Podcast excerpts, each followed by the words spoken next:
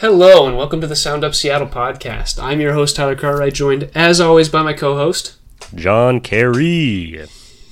and we are here today to talk to you about last week's football games and uh, how those went because both the Huskies and the Seahawks have buys this week.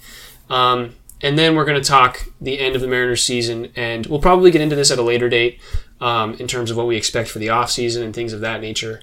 But we're going to just kind of discuss our feelings about how the season ended for the Mariners. Uh, obviously, the Jerry Dipoto comments, which have been a major, major discussion point for the uh, for the Mariners fan base, and uh, we'll definitely get into our value dogs today. I know everybody's really invested in that. Um, John, anything else before we get into a little coyote picnic? No, let's do it.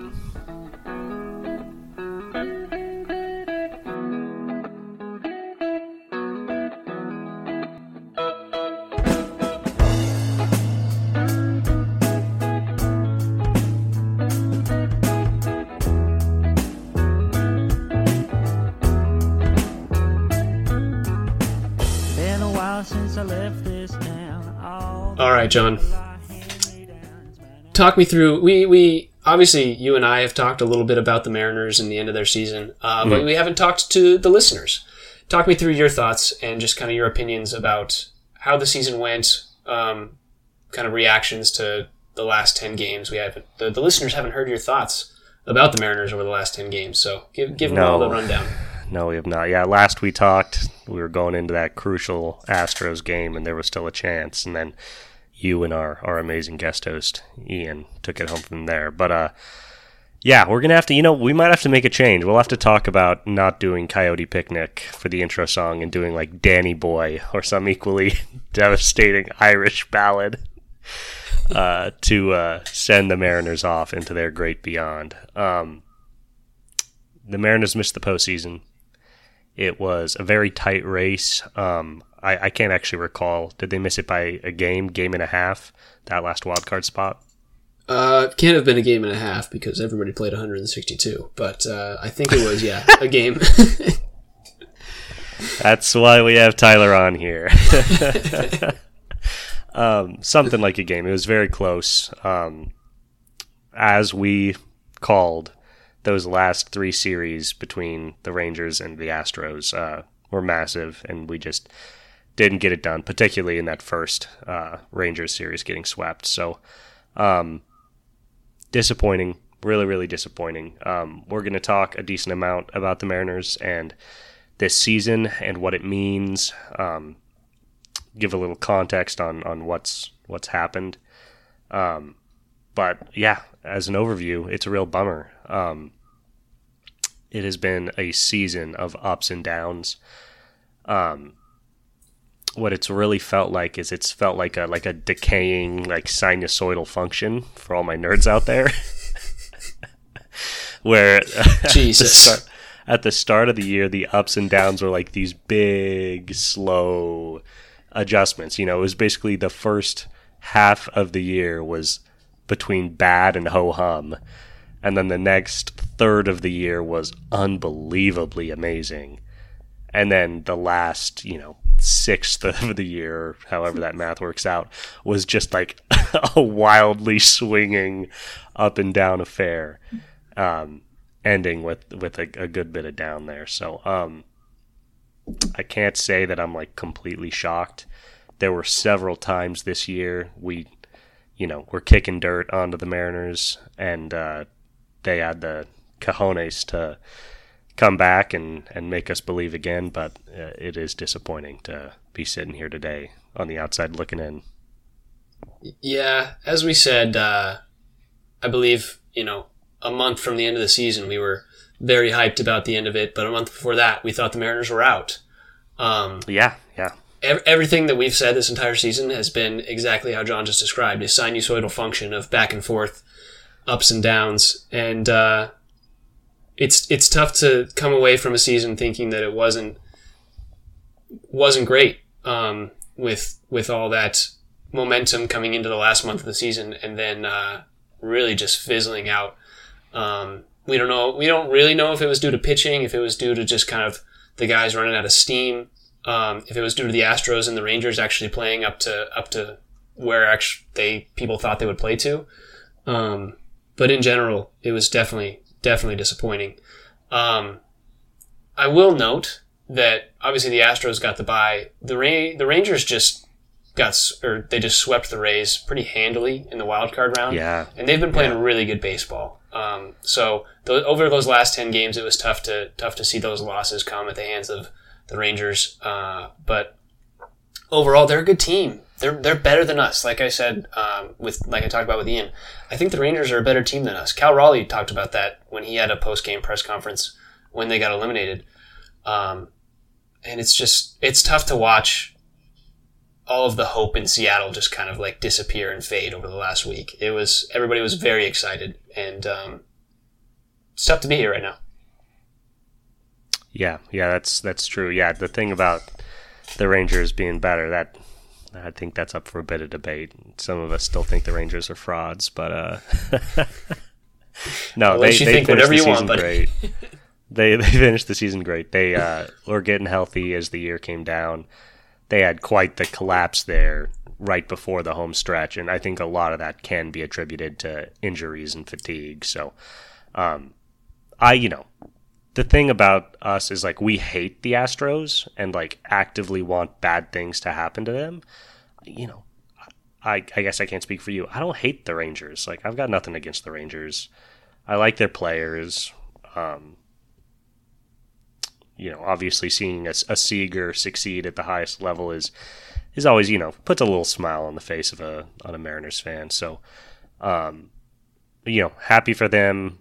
You know, I want every Astros player to to get horrible foot mangling injuries, but uh, I'm rooting for the Rangers. You know, AL West pride want to want to show that we're the best division in baseball. Um, and yeah, yeah, their their handling of the Rays was was a good sign that they deserve to be there because I don't I'm not sure we would have swept the Rays 2-0 in the wild card. So um yeah, you got to be okay with that. I guess um yeah, with that being said, with the moratorium on, I wanted to just like talk about a couple snapshots of uh the year, the Mariners year this year to kind of just provide some context for what a what a ride it's been. I'm currently just scrolling, look trying to find what the standings, MLB standings were at the end of June when things were just looking so bleak when we were just waiting and waiting and waiting for them to turn over the leaf. Um, and they hadn't yet. Um, I don't have the standings in front of me, but I know for a fact that they were below 500. They were two, three games below 500 in late June and we were just so baffled by this team. Like, what are they going to be? Are they to, you know, we can't we can't honestly expect them to have a tear like they did last year post All Star. And then what did they do? They had an unbelievable tear post All Star. Um, July and August were were two amazing months for Mariners fans. We finished August at 76 and 57 what is that 19 games above 500 that's just awesome we were first in the al west for the blink of an eye um, had a three and a half game lead on the blue jays who were the third wild card at the time um, yeah that was also i guess i guess yeah we we got two of the three but um, yeah there was a time there where it's like is there a chance that all four ALS teams could make it? But no, Tampa Bay was too strong. Um, and yeah, from there it was it was you know a lot of ho hum, a lot of up and down, um, and a lot of that had to do with our best player Julio. Um, he was so great in those months, and then he continued to be an absolute rock for us during some tough stretches in September. Um, and there was yeah, there was one point where he was hitting home runs every other day. We thought I was going to owe you some some money for our 35 home run bet. And then uh, I actually didn't even know this, but you were saying that he finished the season on just a snail's pace, that things really slowed down there at the end. Yeah, he uh over those I think it was the last 10 games he was hitting like 125 and the only thing he was doing was hitting home runs to like right field. Like he couldn't he couldn't hit a ball on the ground. Everything was a fly out. Um and it really just looked like he kind of slunk back. I don't know if it may, maybe it's an injury, maybe it was something like that. Um, but yeah, he really fizzled out towards the end there, and then uh, Teo really fizzled out towards the end. He had a great stretch, um, kind of at the start of or end of August into the start of September, and was also carrying the team there um, as we you know when we won a few games in September, but they couldn't do it. Um, one thing that I want to note is, I think the good teams, the teams that are in the playoffs right now, are built because they can hit. The, the reason they're playing well right now is because they can hit. We we noted months ago, How The- many times did we note? many times, um, that pitchers get tired. Pitching is the more exhausting thing for your body. Um, hitting is something that you can do day in and day out, and the teams with the best hitters make it to the playoffs. That's just how it works. Um, obviously, the Angels are kind of the the one outlier there, but that's because their pitching is absolutely atrocious. Um, but I think in general, the Rangers are good because they're scoring five and a half runs a game in the playoffs right now. They haven't allowed a run, or they've allowed one run over two games. Um, everybody says the postseason is about pitching, and it is to some extent, but hitting gets the job done. That's like the thing that Yeah. we, we've been lacking for the last decade plus, two decades. And the only reason we made the playoffs last year is because our pitching was so good and didn't get injured. But pitcher, pitchers get injured more frequently than hitters do, and we gotta we Of really have to step it up. Kind Far of like, more frequently. exactly, kind of like what uh, Cal Raleigh was saying. We gotta you know make gives get get some accountability to Jerry Dipoto and and John Stanton and the front office, and just say, hey. It, it might take a big deal to get a bat that's going to get us to the playoffs and to that World Series because the team is not built for it right now. Um, Yeah. And the irony there is like Cal Raleigh being like, we need to step up our hitting. It's like, yeah, Cal, look in the mirror, dude. Like, we love the clutch home runs, but any chance you can bat over 230 for us? Goodness. that, that's a hot take, Um, but I I like Cal, man. He's he's a great catcher, but I don't want to hear anybody who's batting under 250 talking about how the team needs to make changes. It's like mm, I don't know, man. Maybe stop hitting up all my fucking 24 year old friends on Hinge and fucking focus on improving your bat. Um, love you, Cal. Just just a little bitter. you're gonna, you're gonna make an. Um, enemy right here. no, no, I'm I'm saying this because I love Cal. I'm just saying he can be better. Um, yeah, I think uh, you know a bit of a a bit of a a side note is that I've cracked all sports. Like I've I've got them figured out. You know, you're always trying to figure out this balance between offense and defense, and there's that much touted, you know, phrase "defense wins championships." And the defense wins championships is the you know pitching pitching wins in the postseason equivalent for baseball. Um, and in both scenarios, what gets you to the postseason is offense. The top offenses make it to the postseason as a general rule.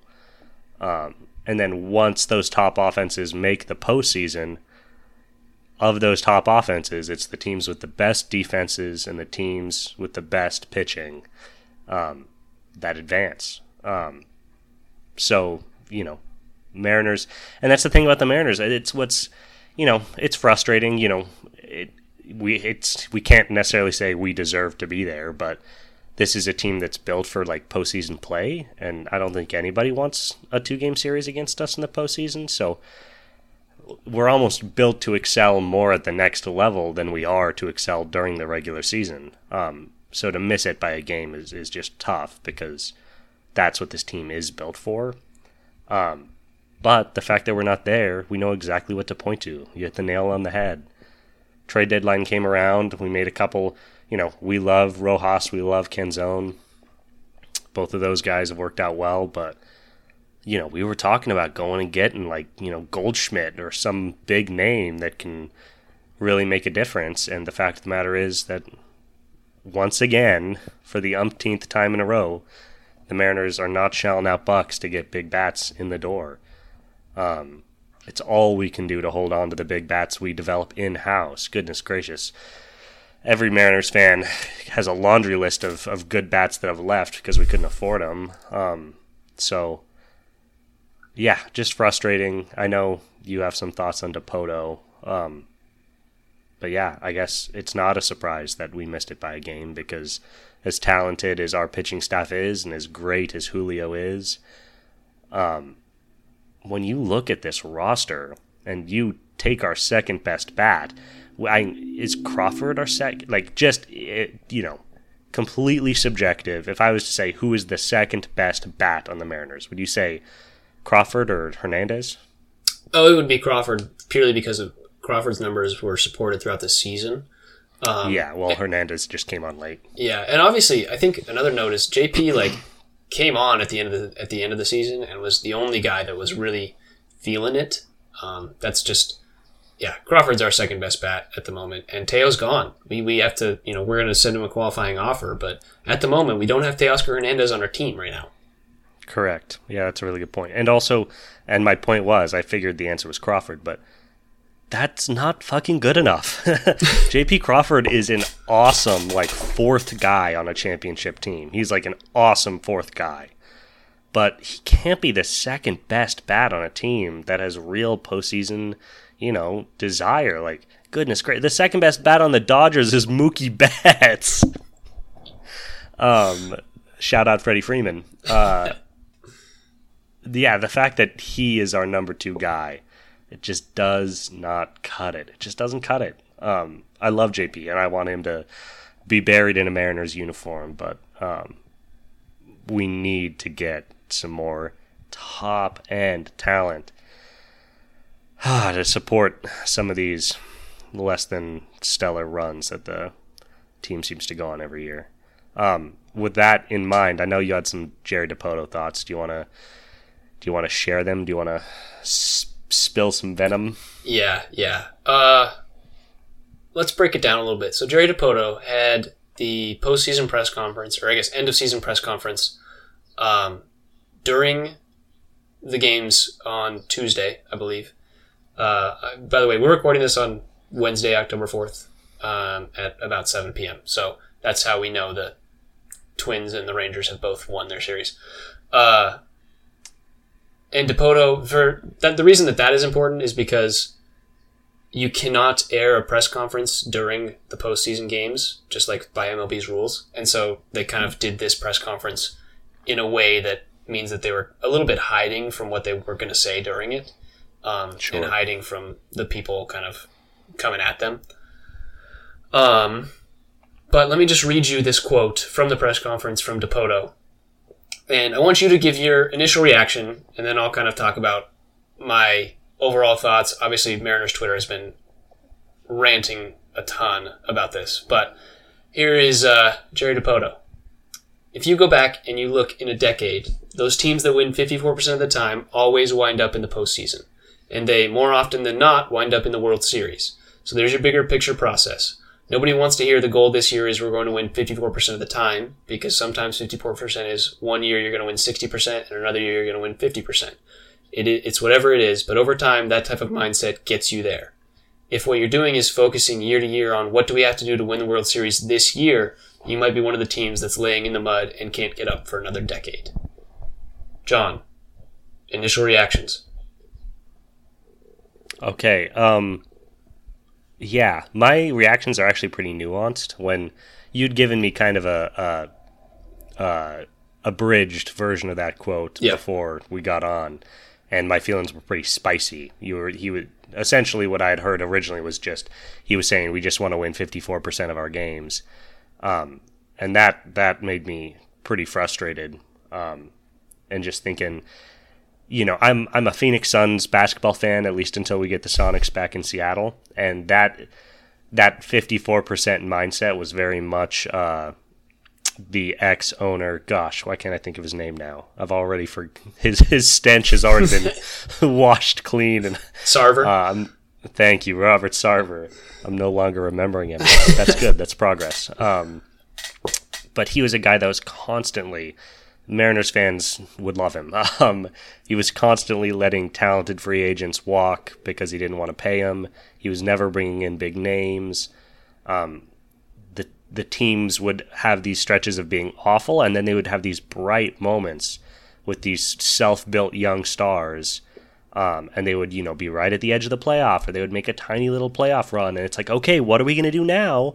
And every time it happened, time and time again, with Dragic and with Bledsoe and with all these Phoenix Suns, I don't know, I'm listing their names, you don't know them. Um, they just didn't do anything. The team didn't, and you know, it would fade away, and then we'd be crap again, and it was so frustrating. Um, and I think the idea is like, hey, if the team's winning just enough, I'm still making money. I don't really give a shit about winning. Um, fuck you, essentially. And I hated that. And that when you said initially 54%, that's what I was kind of thinking he was about. Hearing that whole quote, I yeah, I have a much I think I have a a different take. So I, I'll actually let you go first if you have why don't you get yours off your chest. All right. Um, the Mariners have won 54% of their games like eight times in the last 10 seasons, and they've made the playoffs once. The, the 54% of your games is not enough. The average AL West division winner wins 60% of their games. You need to win 60% of your games if you're going to want to compete for the actual AL West crown. If you're not choosing to compete for that number, what the fuck are you doing being a GM? You're here to win championships. You're not like obviously I understand wanting the team to be good over an extended period of time. That gives you security in your job. But the fact of the matter is, even if this is like kind of a good statement because he's saying, hey, sometimes we're going to win some, sometimes we're going to lose some. This year wasn't that year. Um, we have yet to win 60% of our games over the last 10 years, it, or like during Jerry Dipoto's tenure. It hasn't happened yet, and he hasn't done that for us at all. It's just like, it's kind of mind boggling to think that the Mariners have had, you know, they're one of four teams with 88 win seasons for the last three seasons and the other teams are the Astros, the Braves, and the Dodgers. The Mariners Yeah. are the only teams that have been consistently winning those games. And the Astros, Braves, and Dodgers have all built their teams to compete for long stretches of time. That's the whole point. You have to add players for long stretches of time and spend money. And I get that John Stanton doesn't have the budget that the Dodgers, Astros, and Braves do. And, you know, or maybe it's not John Stanton, it's Jerry Dipoto. John Stanton has, has not wanted to commit money the way that those teams do. Correct. John Stanton can do whatever the fuck he wants, but he's just not helping us out. Yeah, and at that point, it's like, what are like the Mariners are bringing in three million fans a season. I went to the Braves game on Sunday when I was in Atlanta, and they were bringing in three million fans a season. That that was like they were like, oh, this is our record. The Mariners are doing that too, and they the Braves are competing for a World Series right now, and they're probably the favorites. If you're not Yeah, putting in the money that the that the product is getting is providing you, what are you doing? Why do you own a baseball You're pocketing team? it. You're It's so dumb. it. And that's it's the dirty secret about sports team ownership is that in today's era when you can sell a team for literally billions of dollars, there's not a professional sport franchise in the United States in the big 3 anyway that isn't worth at least 2 billion dollars. Um anybody with that kind of capital can afford to bring in a couple extra free agents. At that point, it is purely a money move. When you see these teams, and there's a reason that it just happens year after year, and you only see a change when ownerships change. Is like, it's not a financial issue. It's the owner doesn't care about he or they care way less about winning than they do about saving, you know, two hundred million dollars, which I guess is fair. But then, yeah, why the hell are you owning a, a team? Why don't you? Can you please just go invest your money and sell the team to somebody that wants to win? Once again, Suns fan, we got a new owner and he's spending tons of money. Are all his decisions good? I don't know. I still fucking love him. Like he's he's emptying his pockets to give this team a chance to win, and that's what you want in ownership. And yeah, the dirty secret is the Mariners have everything at their disposal to be as good as the Braves year after year. You know, we may not have Yankees or Dodgers money, but those two teams aside, we can we can be the Astros. But ownership just doesn't seem to want to be. And yeah, my more nuanced take was that like I kind of do appreciate the not going all in mentality of like, hey, you know, best to build slowly. But you know, with the situation Seattle's in, with the ownership situation we're in, as a GM, you have to understand that. And I think maybe I actually disagree of like look at like the smaller market teams that have won championships in recent years. Look at teams like the Milwaukee Bucks in basketball, or um, I'm trying to think of other good examples. The Cubs in 2016 is another great example. Yeah, great one. These are teams that go all in on the years that there are to go all in on. They see that the team has a lot of potential and they say, hey, we know who we are. We need to swing now and we need to swing hard. And if we suck, that's part of the reason, you know, Cubs miss the playoffs. Cubs fans don't really care, man. Cubs fans are still partying from 2016. When you can take your shot and you're a smaller market team, you have to take it. And if you miss, that sucks. Build up again, recharge again, take your shot again. But if you're not the Dodgers, you can't afford to build slow and wait and see over time. You need to see when the window is open and you need to swing big. Um, I, the Rams, you know, LA, that's still a big market, but the Rams are a great example in football. Talk about a team that's like, oh no, the window's open now. We are trading all our picks for the next five years. We're signing old veterans that we know are good. We're going all in on this like three year window. And they were great and they won a Super Bowl. And the next year they were absolute trash. And you know what? That's a good way to do it. They don't care. You know, Yeah, fans don't care. getting to the top of the mountain is the hardest thing. And if you can do it two times in five years, then God bless you. But if you can do it once every 15 years, that's fucking great. Um, and yeah, I, I was feeling a little kinder to Dipoto, and now I'm swinging all the way back. It's like, no. You, also, his math is wrong. You said it. It's like, no, dude, we've been winning 54% of our games, and we haven't won 60. So I don't know what the fuck you're talking about. That's just wrong. Um, the division's too tough. The AL is too tough. Yeah, they gotta. It'll be interesting to see what happens this offseason. Um, I think it's time to take a swing. Yeah, I agree. I just want to make another note. Obviously, like the Buccaneers are another example. I think football is a good example because Great. teams Yeah. can just go in and you know try, and they can be bad afterwards. But if you get a Super Bowl or you win the World Series or you win the NBA Finals, nobody's going to care. Everybody loves talking about like the Bucks fans love it talking about their their one championship. Obviously, they don't care about you know last year that they lost. It it worked out. They they got what they Correct. wanted. They're Um, they're still winners today, you know. And I want to talk about what happens on the other end of the spectrum. The Padres, who have spent a ton of money over the last couple of years, nobody's mad at the general manager or the front office. No, no, the fans aren't upset at them. They've been trying to win, and the outcome just hasn't been what they wanted. But Yeah, nobody's like nobody's mad at them. That's that's a great example. That's a great example. It's like they are like the worst case scenario of like they spent a ton of money and have had basically no success with them. Like one or two playoff series wins with this group. But yeah, nobody's pissed off at management. Like the, I, the fans are kind of pissed at the players, but like management is taking swings and people love that. Yeah, people can be disappointed. You don't want people to be angry at your team. I think that's the big distinction. Is like mm-hmm. the people, you know, they know that the team is trying, and when Dipoto says things like this, it feels like the team is not trying to win a World Series, which is the ultimate goal in baseball. That's what we that's what we want. We want to feel like the team is putting in that effort, and uh, Yeah. it just hasn't. O- ownership is ownership is not putting this team in a position to truly contend. At that point, the team has to do the rest, but ownership has to get them to that level. Look, yeah, look at the fucking Padres. Yeah, they didn't even make the playoff. They're had the most disappointing year of anybody. But we were talking about JP being our second best hitter. They have Machado, Tatis, and Juan Soto. Good lord, talk about top end hitting talent.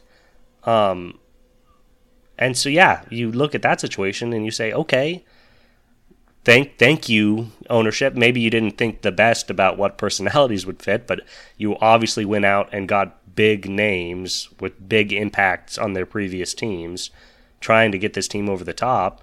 And then the team didn't do a good enough job of gelling and doing their job. But yeah, nobody can be upset. They can be disappointed in the Padres, but they can't be angry at management. That was a great way of phrasing it. We're not disappointed in the Mariners because the Mariners played their fucking hearts out. We're angry at management because They didn't put this team in position to succeed by giving them the talent they need on the field. I don't. Yeah, I don't think there's anything else to say. I think that's kind of our frustrations summed up in a nutshell. Yeah, that was that was good. That wasn't that was a decent thirty minute rant on, That on was the Mariners. that was cathartic. I needed that. I needed to just like vent Yeah. the frustrations. No, that was good for me too. And and you know, a bow on the year. We'll we'll touch on the Mariners here and there, especially as news comes up. But uh, that's it. That's a wrap on 2023 for the Mariners and and for significant Mariners content. So uh, go M's. Go M's. And hey, if you're listening to this and you want more Mariners content, want more off-season discussion, we can definitely provide that. Send us questions, send us stuff that you want us to talk about. I think we'll probably do like team superlatives at some point. Um, oh, that's a great idea. We'll do some fun stuff. We'll do some Yeah. gimmicky stuff. we'll do some fun stuff in the, in the coming weeks, but that's going to be kind of it for a little while on uh, the 2023 Mariners team. Yeah, rest in peace. All right, why don't we take a little break and uh, when we come back, we can jump into some funner talk about some successful Washington teams. I love it. this episode is brought to you by Dipoto Sportsbook, the newest sportsbook on the market. We don't need DraftKings, we don't need FanDuel. All you need to do is win 54% of your bets, and you're making a profit. Come to Dipoto Sportsbooks and turn your cash into slightly larger piles of cash. All right. Welcome back, John. Um, after that rough discussion, I do want to talk about something that's that was pretty good this weekend. Um, let's talk Washington Huskies and their light beating of the Arizona Wildcats. It was a close game. I'll give them that much. Um, Yes, light beating is a, good end. description. yeah. So, uh, were you able to watch this game? Did you did you catch anything? I believe I was asleep for most of it, um, as I was again in Atlanta. But it looks like Penix had another great game, and the defense just was not uh, not holding it down very well. Yeah, that, that's funny, man. I, for the record, have been on the East Coast this entire time, and I did stay up and watch this game. So I don't, wanna- I don't hear your weak ass excuses. Um, yeah, 31-24 UW win over the Arizona Wildcats, bringing the Huskies to five and zero, uh, seventh in the country by the AP poll. Um, yes, that is a score that you see on. Uh, you read it in the newspaper, and you say, "Oh wow, Arizona, they played the Huskies pretty tight."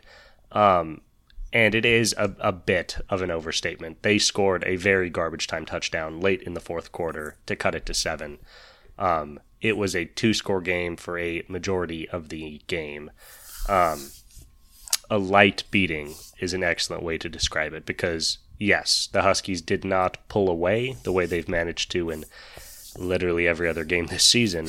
Um, but at no point during that game did I actually think Arizona was going to beat the Huskies. Um, so yeah, it was a good game. As you noted, the defense was not playing super sharp. Um, if you look at the team stats, it's a pretty good reflection of the actual game. Where you're just like, huh, how was this actually that close? Because Penix was really solid 30 for 40, 360 yards, zero touchdowns. I hate to see that. They had all four of their offensive touchdowns scored on the ground. Um, and, you know, it doesn't matter for the team, but it does matter for Penix's Heisman race, especially when Caleb Williams is throwing for six against Colorado. Um, but Arizona, yeah, they got outthrown. Rushing was similar. Our yards per play were way better. We were way more efficient on third down. They had to convert a bunch of fourth downs. Um, and they just kind of grinded it out. They had a lot of long drives, short passes, three yard runs, chip, chip, chip away, um, and managed to put up 24 on us. I thought it was more of an effort issue and and scheme issue with the UW defense more than any like major concerns. I don't think they were exploiting anything. Um, more just playing chippy football and you know that's part of the thing of when you're up 14 in the second half of a conference game and the other team is happy to be taking three yard runs, you typically give them the three yard runs because it was a quick game. They ate up a ton of time, and uh, you know it was in hand basically the entire time. So yeah, good win by the Huskies. Not their best. Um, if they would have won bigger, I could have seen them jumping a couple teams in the AP. But uh, yeah, a good one, and then a bye upcoming. Yeah, I think something to note that Arizona did really well that is is a little scary because it's something that I'm sure we'll see in in the coming games. Um, they basically just threw everybody, all their defenders deep. They, they didn't allow for the deep passes. Um, Odunze had five receptions for 64 yards. Ja'Lynn Polk had five receptions for 41 yards. Those guys have been ha- had been having monster seasons, and Penix just wasn't able to hit them deep because their safeties and their cornerbacks were basically just sagging off of them and giving them 10 yards at a time. You know, we were willing, willing to take those earlier on in the game. At one point, it was 28 to 10. Um, and we were willing to take those. And then I think Penix just might have gotten a little impatient, um, and just, you know, kind of the, the game kind of got away from them in the sense of later, later on, um, we were trying to take the, take those deep shots and just nothing was nothing was coming of it.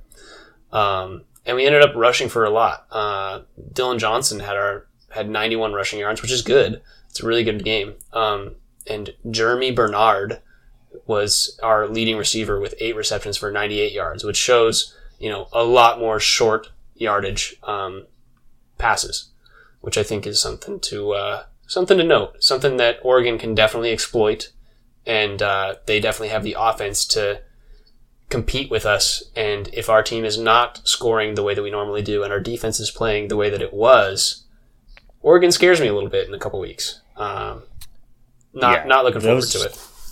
Those are really, really good points. Yeah, if, if our offense and defense plays the way they did today, we will lose that game to Oregon. Um, the reason I'm not that concerned about it is I think we will be get way more up for that Oregon game. We'll also have a whole week with this bye to prepare for them. Um, I should say two weeks. Um, so I'm expecting much better defensive scheming, much better defensive effort. Um, and honestly, offensively, I wasn't super unhappy with things. I think you you absolutely hit the nail on the head, and it was the biggest point of what stymied our offense in terms of explosiveness. Is yeah, they were sending extra D backs deep every single time. Um, fun fact: McMillan out. He was hurt again. If you take McMillan off the board in the first four games of, of the Husky season, uh, Odunze and Polk have been either one or two in receiving yards every single one of those games. The two of them have had the top two spots, along with McMillan. Um, today, they were second and fifth in receiving yards, respectively. That tells you everything you need to know. We were getting the ball to a lot of different guys because we were running an offense that we weren't necessarily used to, which is just flaying people down the seams against single coverage. Um, they were sending extra D backs deep, so we were taking a ton of, as you were saying, five to seven yard receptions, four yard runs, chip, chip, chip. You know, we scored 31. We were pretty efficient. One turnover, um, one or two punts. Uh, so the offense was good today, but it's hard to put up 50 when, you know, you're having these 15 play drives because you're not getting 50 yard bombs to Odunze and Polk. So, um, honestly, the offense, I would give the offense like a 7 or 8 out of 10 for their performance. They took what the defense gave them and they scored a lot of touchdowns. Um, any four touchdown day for a college team is a, a good day. So, we'll need to be better on both sides of the ball, a lot sharper against Oregon. I think Oregon is really, really good on both sides of the ball. We were talking, both of us are way more nervous about the Oregon game than we are about the USC game. Um, Caleb Williams and all, man, that USC defense is bad. And letting Colorado come back and make it as close as it was is shit tells you everything you need to know about why we're a lot more scared of Bo Nix and his crew. But yeah, we'll see. It'll be interesting. I yeah, I think this game isn't easy to look at like, oh, I don't think it was that big of a deal. I think their offense took what was available and their defense was a little little subpar. Yeah, I think one one last note is when you're taking those shorter routes and running the ball more, you're just using more clock. You can't score as much. Um, Correct. And so, you know, our obviously our offense was limited in scoring just because of that, and uh, our defense I think was the real the real slight concern. We've allowed 32 and 24 points the last two games, um, I believe. I don't remember exactly the score of the uh, the Cal game, but yeah, it's something to something to be a little worried about with defense. Obviously, if the offense is cooking, we'll be okay, but definitely something to think about. Yeah, that's a good point. And also, you know, with some of these blowouts, it can turn into a, you know, like a self-generating cycle where, you know, if UW would have gotten like one more touchdown of separation and gotten up like 20, then Arizona can't chip, chip, chip away. They have to start taking shots to try and close the gap and not waste too much time. And if they have to do that, they're either going to score quickly or they're going to have to punt or turn the ball over, which then allows our offense back onto the field and we can score again. And then they have to try to score even quicker. And that's how you get these like 50 to 7 blowouts where we're just running all over a team is they have to make up so much distance that they, you know, have to take the kind of shots we love taking um, and just let our offense have the ball for, you know, three quarters of the game. Um, this this was a more typical close game of they never panicked. Credit to Arizona. They never panicked. They were always happy to take the five yards if it was available. Um, and because of that, they played a pretty clean game and yeah, made it look closer than it was and and played a solid game. So I I'm not super nervous. Um, if we play Oregon, we're going to be hoping for the exact same thing. We're going to be hoping if they get an early lead that we can keep it close so that we don't find ourselves in that negative feedback loop of college football that can lead to pretty gross blowouts. It's exactly what happened in the Oregon Colorado game, by the way. Yeah, yeah, um, yeah. I think you know, all in all, great, good win. Um, you want to move on to Washington State? Get a little Washington State talking here. Yeah, help me out. I, I got to be honest. I didn't see anything about Washington State, so I'm I'm clueless on this one. Yeah, yeah. So Washington State is currently 4 0. They've got a couple really good wins. Um, let me just pull up their schedule. They have they beat Colorado State fifty to twenty four. Obviously, they're better than Colorado, as we've seen. They beat number nineteen Wisconsin thirty one to twenty two. They beat Northern Colorado sixty four to twenty one, and then they beat Oregon State. It looks like they had a Don't bye week it. last week. They beat Oregon State thirty eight to thirty five. Say it Um, ain't so. That game hurt. So that's something to note. I want to I want to talk about Cam Ward. Cam Ward has been an amazing quarterback. Everybody's talking about him like being in the Heisman race right now. He's currently completing 75% of his passes with 1400 yards um, and 13 interception or 13 touchdowns and no interceptions. Um, he's just been super solid. I don't think he's you know going to compete for the Heisman in all honesty, but he's looking like a good and, there, and there's discussion about him being a good NFL caliber quarterback just at the rate he's going. Um, it would suck for him to get really good and then transfer because I feel like that's what happens to Wazoo quarterbacks.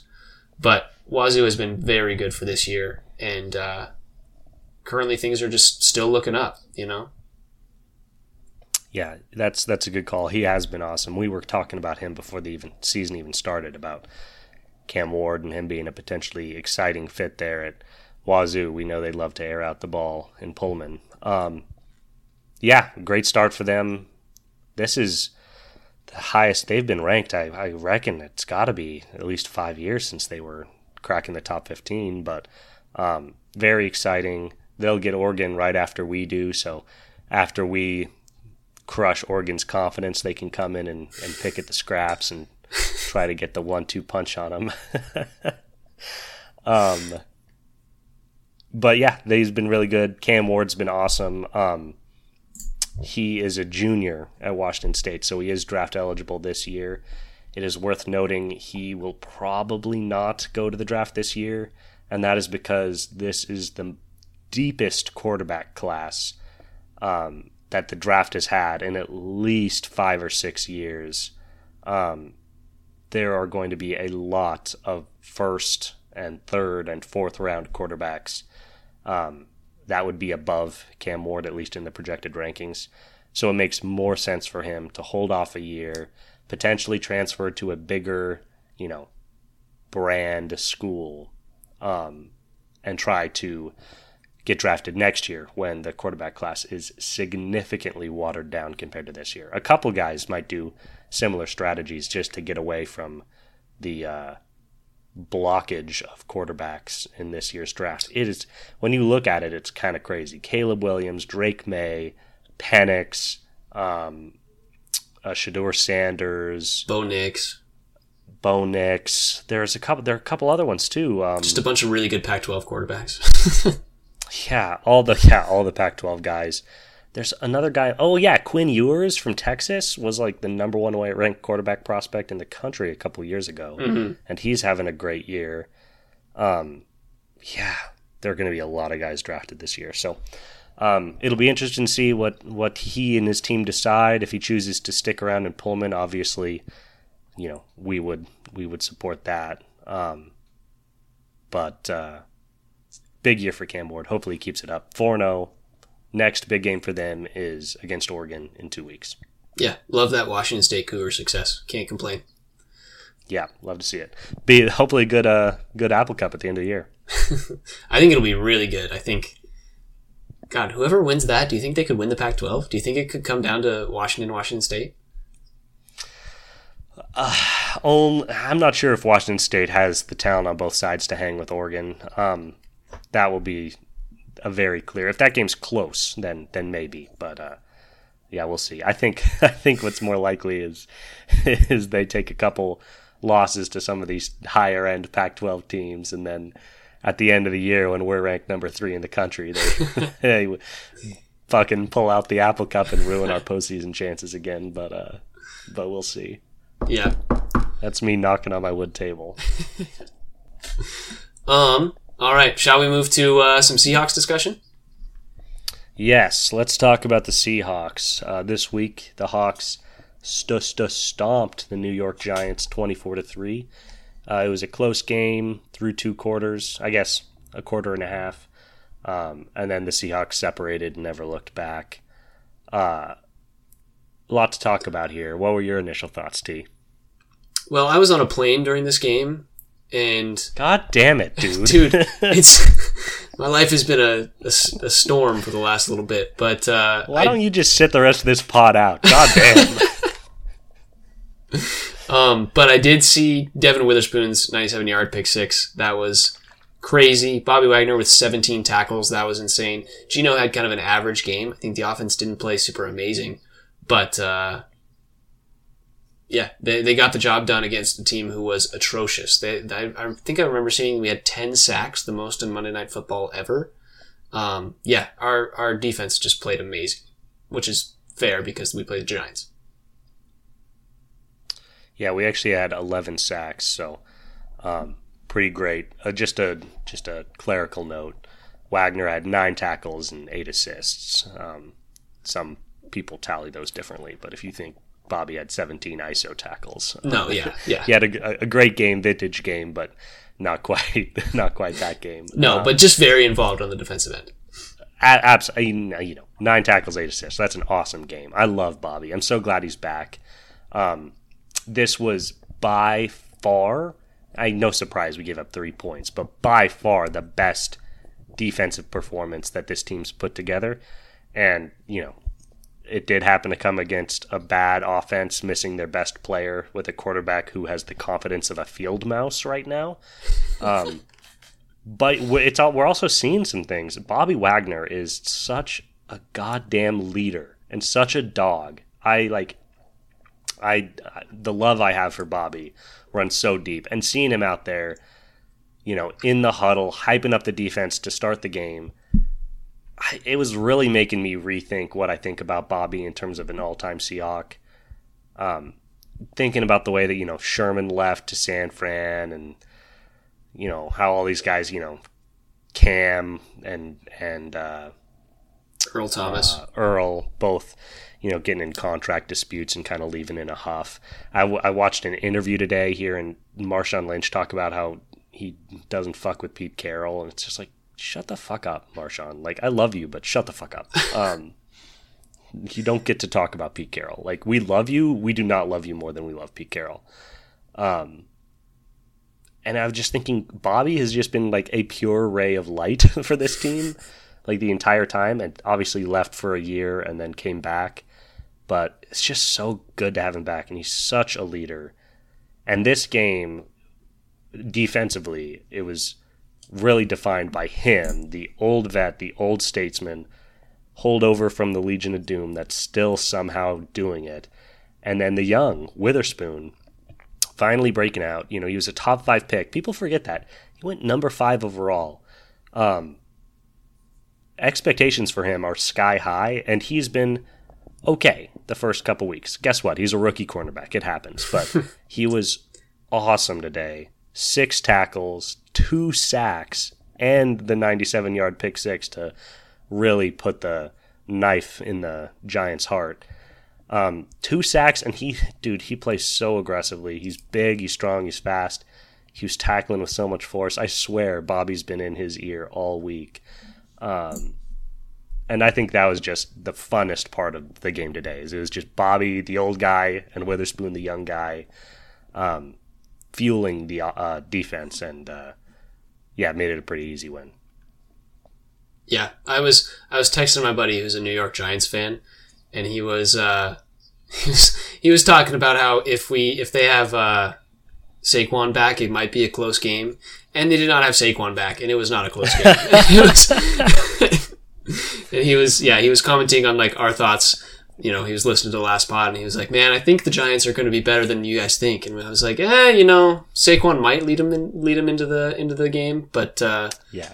that did not And for the record, I think I think that's exactly what we said last week. Is like, hey, if Saquon plays, this is like a totally different game. Um, but Saquon did not play. Yeah, yeah, if Saquon played, it takes a ton of pressure off Daniel Jones. He probably doesn't make as many mistakes, and so much of our success in the twenty-four to three final score was from Daniel Jones' mistakes. I think he's right. If Saquon played, I think the Giants are a much more dangerous team, and it, it could have been closer. I still think we would have won, but um, lucky for us, he didn't play, and, and Danny J was was trembling in his boots. um, worth noting, Giants defense played pretty well. Not like a pretty, not a very spectacular offensive showing from the Hawks at all. Geno, 13 of 20, 110 yards and a touchdown. Obviously, he missed a little spell of time there with that dirty hit from Isaiah Simmons, the Giants linebacker. But uh, you know, he played at least three full quarters and amounted for 110 yards. So not a great Geno game by any means. Drew Lock spelled him and went two for six for 63 yards. um, if ironically, Noah Fant, the tight end, finished with two receptions for 63 yards. If you're wondering why those two numbers seem to match up so well, it's because Drew Lock came in and completed two passes to Noah Fant, and those are the only two passes that Noah Fant caught. Um, so that was just a, kind of a fun little Denver sideshow there. Lock came in and he's like, I only know one of these guys on the field. I'm just going to throw to him.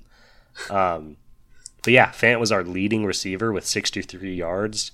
Lockett had 54, Metcalf 34 and a touchdown. So um, Kenneth Walker had a good game, 17 carries for 79 yards. But even then, you know, we didn't have a 100 yard rusher, and our leading passer had 110 yards. So offensively, this was nothing to write home about. And part of that is from late second quarter on, we were in cruise control, just watching the Giants collapse in on themselves like a dying star.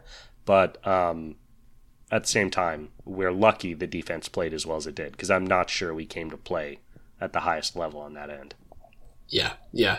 Um, all that being said, I do want to take a look at the remainder of the season. The Seahawks are three and one right now, um, and I want to look at the net, the rest of the season and just like talk through how the Seahawks feel like they're going to make the playoffs. I feel like that's kind of a given with the rest of their schedule. Do you want to? Do you want me to sum up? I'll give you them in blocks of five. How does that sound? And Do you it. just tell me how you feel those games go. We've got at Bengals, Cardinals home, Browns home, at Ravens, Commanders home. Yeah, I, I, I, that's either two and three or three and two. It's going to be one of those. You really think so? I was thinking this could be like a four and one stretch. The Bengals have been It's- atrocious, dude. Yeah. So the we should mention the Bengals anyway, just because they're our next game, even though it, will be after a bye, so two weeks from now. Um, the Bengals are the most confusing team in football this year because nobody wants to like fully count them out because they went to the Super Bowl two years ago and the AFC Championship last year, and were supposed to be this was supposed to be their year, and they've been just awful, so bad. They've scored three points in two of their four games this year. That is disgusting. Um, so yes, based on their performance, we should smack the Bengals. Am I ready to say that we are definitely a better team than the Cincinnati Bengals? I'm I'm not sure I'm quite there yet. Um, Baltimore's really tough. We could win that game, but they're tough on both sides of the ball. Cleveland has the best defense in the NFL. That's my hot take. Their offense is is pretty meh, especially with the Chubb injury, but the Browns have the single best defense in the NFL, and they are scary. And the Commanders are a, a well rounded team. Every year, people doubt the Commanders, but the Commanders have a top three defensive line.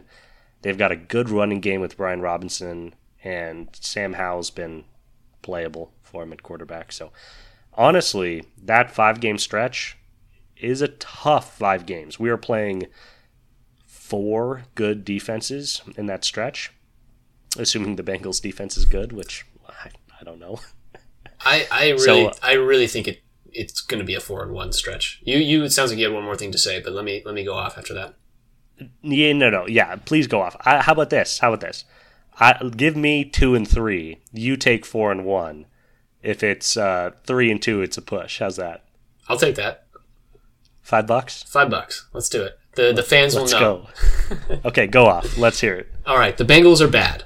I think Joe Burrow's been injured the entire season, and they're one and three. They like the one game they won was against a bad team. I think the Bengals just aren't very good. The Cardinals are the worst team in our division. They're one and three. Obviously, they beat the Cowboys and have been putting up offensive numbers, but I think we're better than the Cardinals. The Browns, Deshaun Watson hasn't, you know, he's out right now. He's been okay, but Deshaun Watson hasn't given us anything to write home about, and their defense just gave up 28 points to the Ravens as they scored three. Um, so the Browns really don't scare me. The Ravens are the only team I'm a little concerned about. Um, but I really just don't. I just don't see it to be honest. Like it, it, it could be could be something where it's a close, close game at like a 35-28. Like I think the Ravens should beat us. That's the one that I think we could lose. Um, but we could also stop Lamar with the type of defense that we just played against the the Giants today. Um, just Correct. getting really good pressure on the quarterback. Um, and then the Commanders, we saw them against Buffalo the other day. I think it's just a matter of getting Sam Howell on a bad day. Obviously, like you said, they're well rounded, but I don't. I I think we're even with the Commanders. They're what two and two right now. Um, Yeah, we we are a better team than the Commanders, and you're 100% right about a good day, bad day team. Just worth noting their last two games, they lost 3 to 37 against the Bills. Sam Howell was awful and they got absolutely stomped. then this week, they took the Eagles to overtime, and the Eagles were playing well, at least offensively. And I just don't know which Commanders team we're going to play, because one of those teams we would definitely smack, and the other one it would be a very tight game. yeah, I think the the big thing about that is it's a home game, and I think we play better at home. So, just something to know. Truth. Um, Truth. let's keep it pushing. We're at an hour in this pod, so I think we gotta keep it pushing a little little faster. But next five games, we've got Rams, Niners, Cowboys, Niners, Eagles. That's going to be a tough stretch. Jesus Christ. Fuck. 0 and 5? It's like that honestly that it could be an 0 and 5 stretch. I don't think Very it well will could be. But it, a team we've already lost to, the Niners twice, the Eagles and the Cowboys. Um I would say 2 and 3 would be a huge win. Yeah, I was going to say one and four. I was going to go the complete other way and go you know 500 over the next 10. Okay, let's say that. Let's say 500 over 10. Yeah, and then let's go. We got three more games. We've got at Titans, home Steelers, at Arizona. Love finishing easy. That's 3 and 0. Easy money. So, with that being said, eight and five over the next over the rest of the season, based on what we're saying, Mm. that gets us to eleven and six. That's a really good year. That's playoff bound for sure. That's that's a that's a playoff team. That's a playoff team. Um, Um, I, I think you're right. I think you're right. I think this team's a playoff team, and I, you know, we're also being pretty realistic about getting smacked by some of those top end teams potentially. Yeah, I think you know. I'm not saying this team is Super Bowl Super Bowl contender worthy, um, but I think it's re- just just good to note that the rest of the season is is looking good and uh, it's it's shaping up well. All things Yeah. considered. just I know we're pushing it, but before we go on to our lines, I just want to mention I'm getting close, not to panicking, but to genuinely worrying about Jaxon Smith-Njigba. Um, through four games on the year, he has caught zero touchdowns. Uh, he has had 13 yards, 34 yards, 10 yards, and 5 yards. Uh, the longest pass he's caught has been for 16 yards. Um, I don't know how much of this is his fault. I don't know how much of it is Geno being stubborn with his targets or the offense not being built in a way that accentuates his talents or the fact that he's fucking 21 and just discovered the joys of alcohol and is maybe not focusing as much as he should be on football. All those are totally fine. Um, I don't panic about rookie receivers. If we go into next year, I'll be excited for him next year. But I am approaching worrying whether or not he will be at all a factor for this year's Seattle Seahawks team. Do you have any thoughts on that? Yeah, I think I don't know if you have been watching the the games um, and really watching for how he plays, um, but I think he might just be finding a little difficulty getting separation on those because, like we said early in the season, he's a short route runner- runner. He's not uh, he's not going to be someone who catches those deep balls. He's going to be taking small chunks um, and trying to get those Working first downs. slot. And uh, I just think the Seahawks offense isn't really built for that right now. And it's something that they're going to have to work into eventually. But right now, they're, they've been kind of cruising with the way that they've been playing. Um, and they'll need to step it up as they get to these tougher teams. But I think they're kind of just letting him work in his routes, getting, getting the, the physicality of the NFL down. And they're not really having him worry too much about, oh, I've got to be making these big plays because that's not currently his job. Yeah. It's also worth noting for a slot guy, he's pretty big. He's six foot, 200 pounds. Um, so he might be kind of stuck in that zone where he's too big to be super fast and shifty in the slot, um, but too small to be just bodying people to make his own openings. Um, and, you know, putting on a little muscle and getting some of that technique, technique down. Things that come with time. Like I said, I'm not panicking on him as a player as much as I am questioning his value to the team this year. So Yeah, the other Yeah, side we'll of see. that is the other side of that is Geno is not uh, not a very good slot receiver passer. He, he just doesn't Correct. throw like medium length balls very well. So he does not. He also has had a pretty bad year so far compared to last year. I am looking for Geno to step up his play as the year goes on. yep.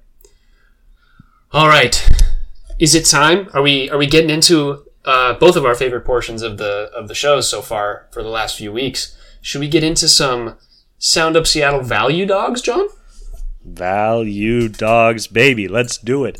Um, to recap last week, I went one and two. I was successful picking Tampa Bay over New Orleans, and then both of us got smacked on our Miami pick. Sorry about that. And You said to liquidate my assets, John. Why is our house gone? You can't find me. I'm in Aruba. I bet against you guys. I'm the one that won all that money. Um, no, and then I also lost on my uh, my Las Vegas over the Chargers bet, but that one was so close, so close. Didn't get it. Um, so anyway, I'm back to 500 on the year. Yeah, I am. Uh, I went one and two as well. I've been one and two every week. The only one that I won was the obvious one: the Seahawks plus one. The Falcons were atrocious in. Uh, is it were they in London or like Germany or something? Uh, yes, they were in London. Uh, and in then Sri yeah, Lanka. Where was that? uh, and then yeah, the Dolphins. We both had that one, and it was not successful for us. Um, do you want first pick this week, or actually, let me just give you the rundown on the scores. Currently, John is four, four, and one, and I am three and six. Just so you So know. for the for the record, I'm useless in terms of value. Tyler is putting some real value out there. You just have to fade him. Once again, any trend, good or bad, is very valuable. If you stay on one and two, you are going to be making people some serious money when they're betting against you. So keep that shit up. That is good shit. I'm the one over here. I'm not doing my job. Um, all right, this week, let's start it off. I do want the first pick because Take it. holy crap, I do not want to pick any of these dogs. It's like a shelter with only only I'm not going to make dog jokes. Not the time. Um I am going to take the I'm going to take the Texans plus 2 against the Atlanta Falcons. Um not a lot of good dogs this week. Got to get the value where you can. And I think this is the value dog of the week. Texans plus 2 against the Falcons.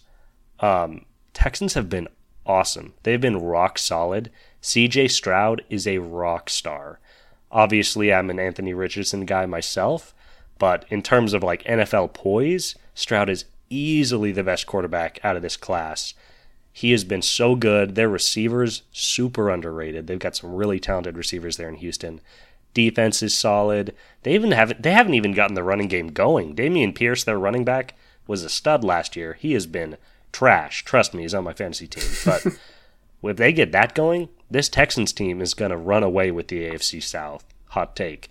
But the fact that they are plus two against a Falcons team with Desmond Ridder, yuck, at quarterback, um, I think is crazy. Give me those plus two points. Liquidate the assets that you kept under your mattress. I'm going to get you that mortgage back. I'm sorry, America. Um, I have the Texans as well at plus two because the Falcons have no quarterback. Desmond Ridder is a corpse, and he is not going to throw a touchdown that week. This week, um, Glad we're on the same page. yeah, the Texans have been scoring like 25 points a game, and the Falcons have. I have I have a couple of their players on my fantasy team, and the only reason that they're getting points is because I have Bijan Robinson, who can catch any ball within a five foot vicinity of him, and uh, Desmond Ridder just kind of throws it at the ground. So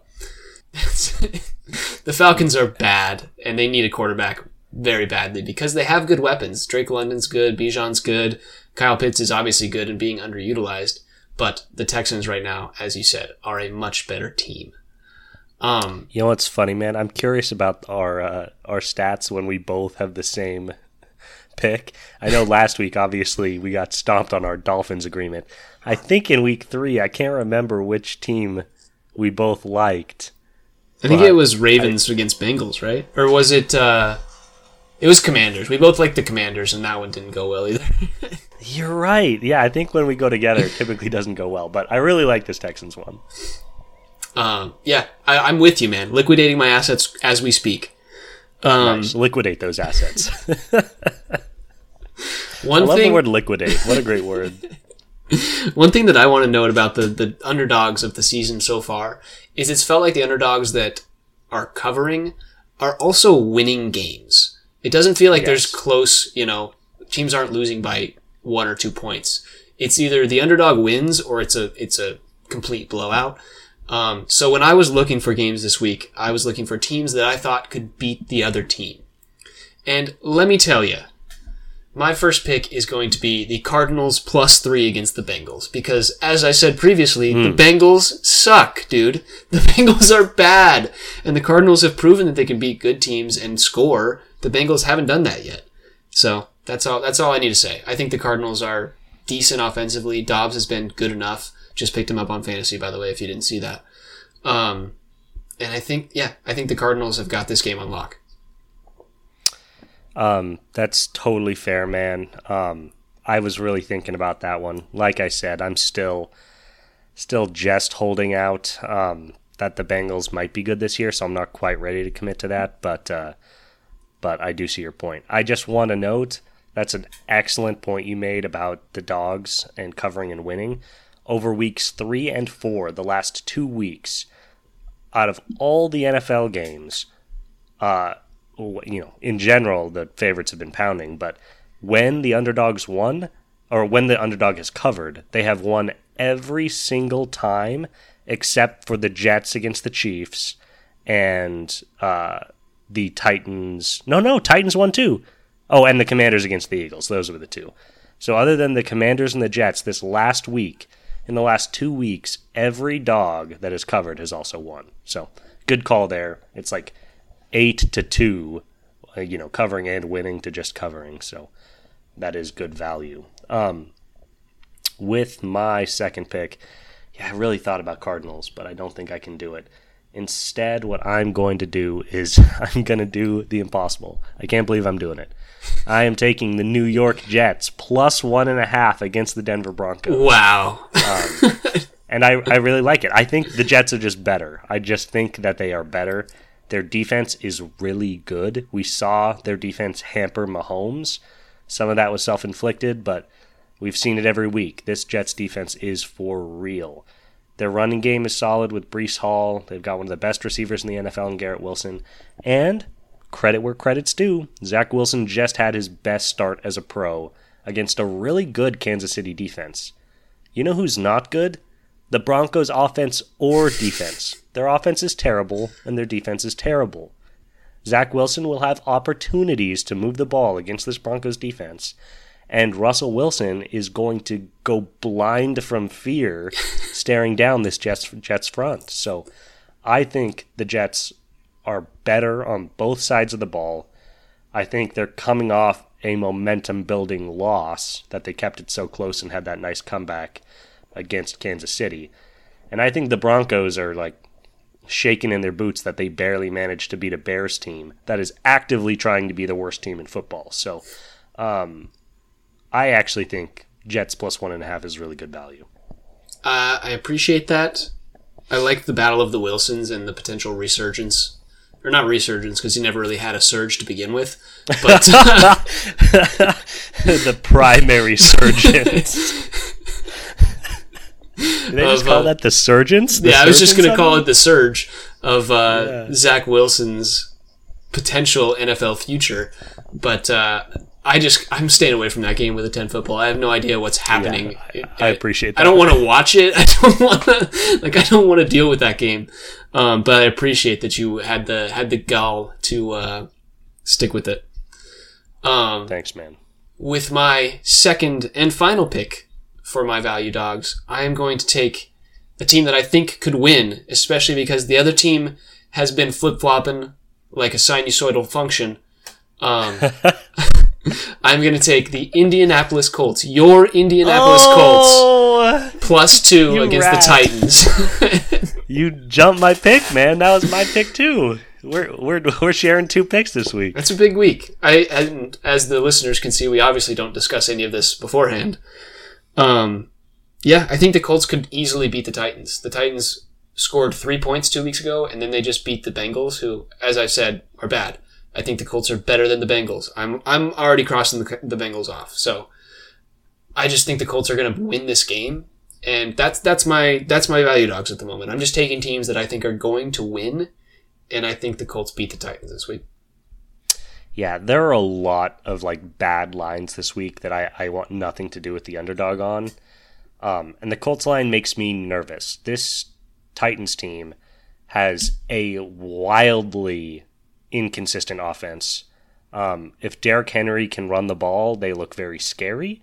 If Derrick Henry's having a bad day, they might be the worst offense in the NFL.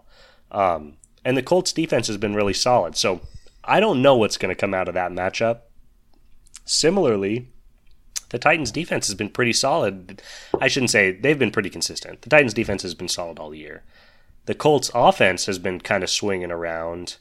Anthony Richardson, rookie quarterback, he's been awesome, but he's prone to make mistakes. Um, so I don't really know what's going to happen on that side of the ball either. So I don't have a great read on this game, but purely vibes wise, the Colts are riding much higher than the Titans. Uh, I like getting the points, and more importantly, I don't like anybody else. So yeah, I'm with you. We're both taking the Colts, and those are your value dogs of the week. As as always, this is unofficial, but I, I will throw out my my rancid dog of the week, the line to stay away from as far as you that possibly you can. completely botched last week. yep, yeah, the dog was not quite so rancid. For the record, the dog would have been rancid if Patrick Mahomes would have ran into the goddamn end zone like he should have. But he took a knee, and the dog was indeed rancid. So This week, the rancid dog of the week is undoubtedly the Giants plus 10.5 against the Miami Dolphins. This is a Giants team that is ready to go to bed. They have called their mom to come pick them up and are waiting on the stoop. Um, and this Dolphins team is going to be angry after being embarrassed by the Bills um, in that big afternoon game.